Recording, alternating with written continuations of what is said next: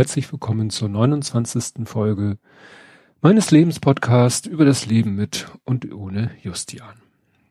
Ja, ich habe mir extra notiert nach der letzten Folge für die nächste Folge, wann die letzte Folge war, weil ich schon geahnt habe, dass es wieder sich eine Weile ja, Zeit vergehen wird, bis ich wieder eine Folge aufnehme. Das war der 21.3. Ja, seitdem ist natürlich wieder eine Menge passiert, sind ja auch schon wieder fast drei Monate. Es war wieder Todestag. Und alles, was damit in Verbindung steht. Es ist ja nicht nur der Todestag, es ist der Tag, wo es Justian so schlecht ging, wo er in die Sternbrücke kam. Ja, sein, sein Weg, seine letzten Tage, dann sein Tod, die Zeit in der Sternbrücke danach, sozusagen die, die Zeit des, des endgültigen Abschiednehmens, die Aussegnung, die Trauerfeier und Beerdigung, das ist ja der, immer der ganze April. Und ich muss sagen, es war fast noch äh, schlimmer in Anführungszeichen als letztes Jahr. Schlimmer im Sinne von, ja, dass es so fast gar nichts mehr Besonderes ist. Ich weiß nicht, ein Teil in mir sagt sich, ja, das ist halt, die Trauer wird irgendwie anders, vielleicht wird sie auch weniger.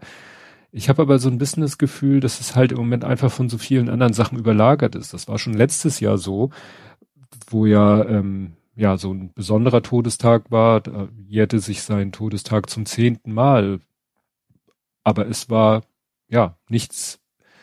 Ich hätte nun gedacht, gewünscht, gehofft irgendwie, man hätte vielleicht daraus ja auch was Besonderes machen können, aber da ist natürlich unter den Umständen damals gar keine Möglichkeit zu gewesen. Und auch im Moment ist es halt so, dass der, der Alltag, das persönliche Befinden von mir und meiner Frau schon so viel äh, Energie kostet und Zeit in Anspruch nimmt, dass ja nicht viel viel Platz bleibt. Wir gehen natürlich gerade meine Frau geht immer noch sehr regelmäßig zum Grab, ähm, um es neu zu bepflanzen, um zu gießen, um die Kerze anzuzünden und so. Das gehört immer noch so dazu.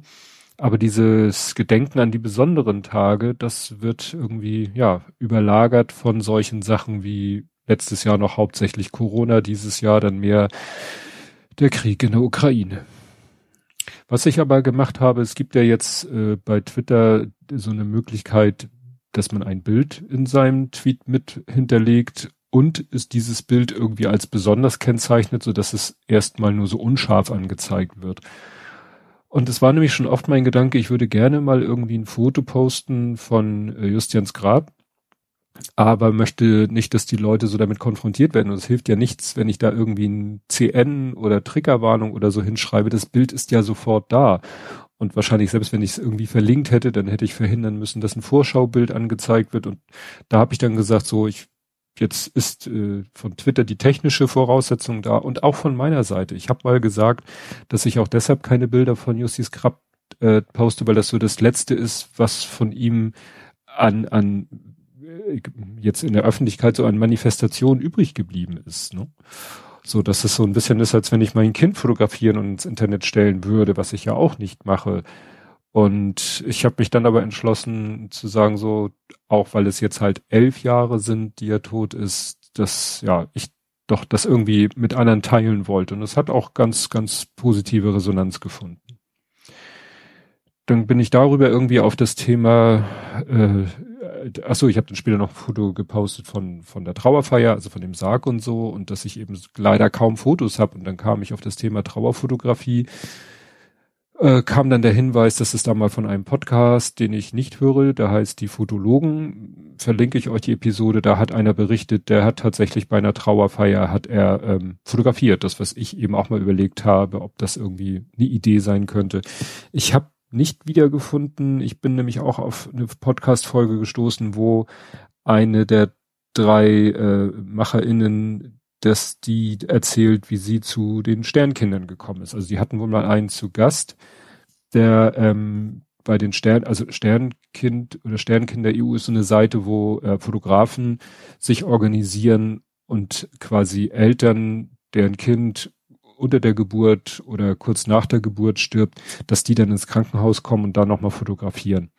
Und da, nachdem da einer bei denen im Podcast zu Gast war, hat eine, die, die Dame des in dem Trio hat gesagt, das möchte sie auch machen und davon hat sie erzählt. Aber leider habe ich den vergessen, wo das war. Es ist ja auch immer noch so eine Sache, die ich immer noch im Hinterkopf habe, ob ich nicht mal vielleicht auch da, ja, mich, mich einbringe in dieses, in diese Community der, der Fotografen, die da sagen, wir fotografieren in dieser speziellen Situation. Ähm, ja, vielleicht später mal genauso. Ich habe auch letztens tatsächlich mal laut ausgesprochen den Gedanken, dass ich vielleicht eines Tages doch noch mal die Trauerbegleiterausbildung mache, die meine Frau ja schon vor ein paar Jahren gemacht hat und dann aber leider seitdem auch nicht irgendwie äh, einsetzen konnte.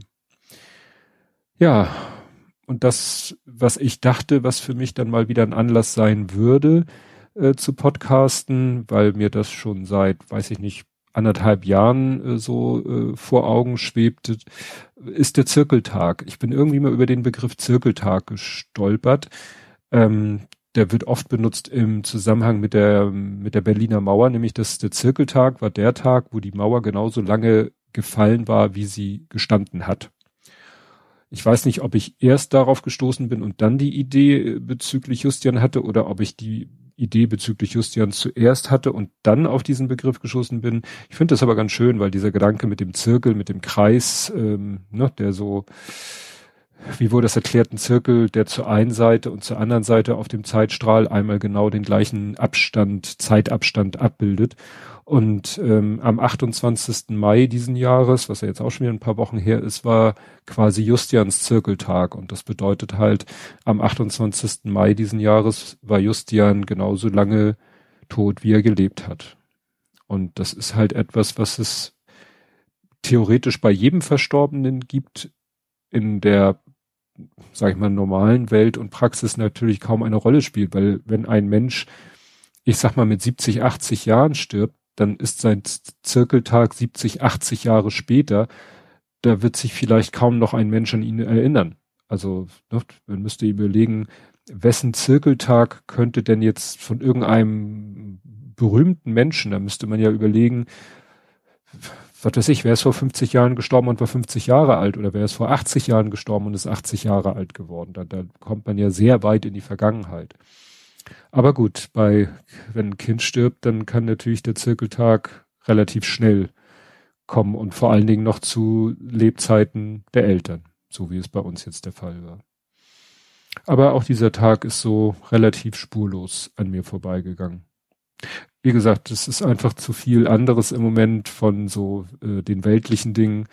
Mal abgesehen, ich war auch, ich weiß nicht, ob ich das in der letzten Folge gesagt habe, kurz danach habe ich ähm, das was erfreulich war, kurz danach habe ich meine Therapie erstmal beendet, in der ich mich zu der Zeit befand, weil ich das Gefühl hatte, einen Punkt erreicht zu haben, dass es mir wieder so weit gut geht. Aber ähm, es gibt dann doch immer mal wieder Phasen und es war jetzt hier äh, ein ganz, sag ich mal, banaler Vorfall.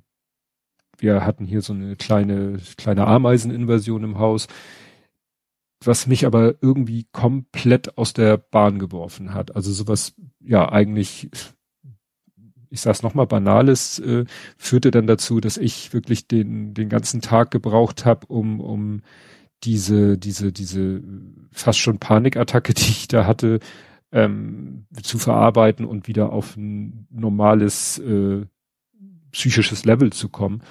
Und so ein bisschen, ja, merke ich, nagt das immer noch an mir. Das hat mich, das, das war halt so eine außergewöhnliche Belastung. Und so, äh, so einer außergewöhnlichen Belastung bin ich momentan einfach nicht gewachsen. Ich weiß nicht, wann das mal wieder der Fall sein wird, aber das habe ich gemerkt. Es ist zwar grundsätzlich schon so, dass ich wieder, dass es mir gut geht, aber wenn sowas passiert, so etwas, was ja so so reinknallt, so völlig überraschend, ähm, ja, dann braucht das erstmal wieder eine Zeit, das zu verarbeiten. Ja, und aber auch der Zirkeltag hat, wie gesagt, es nicht geschafft und auch die Ameiseninversion hätte es nicht geschafft, äh, mich hier ans Mikro zu bekommen. Der Auslöser war dann die, die aktuelle Folge von Methodisch Inkorrekt, wo Nicolas Wörl erzählt hat, dass seine sechsjährige Tochter an Krebs erkrankt ist und was das mit ihm macht, mit seiner Frau macht, mit der, mit der ganzen Familie macht und, und was er da im Moment so durchlebt und so weiter und so fort. Und ähm, es hatte schon, bevor ich das gehört habe, hatte schon der, der Hoaxmaster auf Twitter da etwas gepostet, wo ich schon ahnte, oh, da ist irgendwas passiert. Und als ich das selber gehört habe, und das hat mich wirklich sehr berührt und sehr mitge mitgenommen, weil ich, auch weil ich grundsätzlich das denkt man vielleicht nicht unbedingt ein sehr, sehr mitfühlender Mensch bin. Also ich, ich äh, ja, bin sehr mitfühlend, sehr mitleidend. Äh, das ist, deswegen kann ich auch mit, mit äh, so Fremdschämensituationen ganz schlecht umgehen, weil ich manchmal mehr leide als der Mensch in der Situation selber, der das vielleicht gar nicht so als problematisch ansieht, was er da gerade durchlebt aus meiner Sicht. Aber ähm, ja, das, und dann hatte ich irgendwie das Bedürfnis, irgendwie auch was zu sagen, was zu schreiben. Und es ist so, dass ich, ähm, es gibt ja diesen Spruch, der, der, wie war das? Der Schuster hat die schlechtesten Schuhe. Und ich bin so, dass ähm, ich sage, man könnte ja denken, dass ich aufgrund meiner Erfahrung, meiner Lebensgeschichte sehr gut darin bin, Worte zu finden für solche schwierigen Situationen. Aber das ist nicht der Fall. Jedenfalls fällt es mir immer unheimlich schwer, Menschen auch so auf Twitter in der Reply irgendwas was zu schreiben. Oft mache ich das dann so, dass wenn andere Worte finden, dass ich dann deren Tweets like, um sozusagen ne, auszudrücken, ja, das äh, plus eins, ne, was so ein bisschen banal ist. Und ich habe dann irgendwie es doch geschafft, irgendwie das in Worte zu fassen und äh, verlinke ich auch den, den Tweet. Und was dann wirklich mich sehr, sehr, sehr, sehr bewegt hat, war, ähm, dass Nikolas geantwortet hat. Und dass er geschrieben hat, an dich und deinen Weg habe ich in den dunkelsten Tagen auch gedacht. Und das, also, war wirklich, das war heftig. Also kann ich ganz offen sagen, weil ich erzähle ja hier wenn auch selten von meiner Geschichte. Ich habe es in verschiedenen, an verschiedenen anderen Stellen gemacht. Ich habe es bei Holgi einmal gemacht, das ist jetzt schon eine Ewigkeit her. Und es ist immer wieder so mein Gedanke, wenn ich so durchs Internet gehe und auf Twitter mich rumtreibe und irgendwas schreibe und irgendjemand reagiert, wo ich denke wirklich manchmal daran, naja, weiß, weiß der denn von mir? Nun habe ich es auch in meinem Profil stehen, aber ich glaube nicht, dass Nicolas Wörl vielleicht so naja, er folgt mir schon länger und vielleicht weiß er über mein Profil, vielleicht hat er meinen Podcast bei Holge gehört, ich weiß es nicht.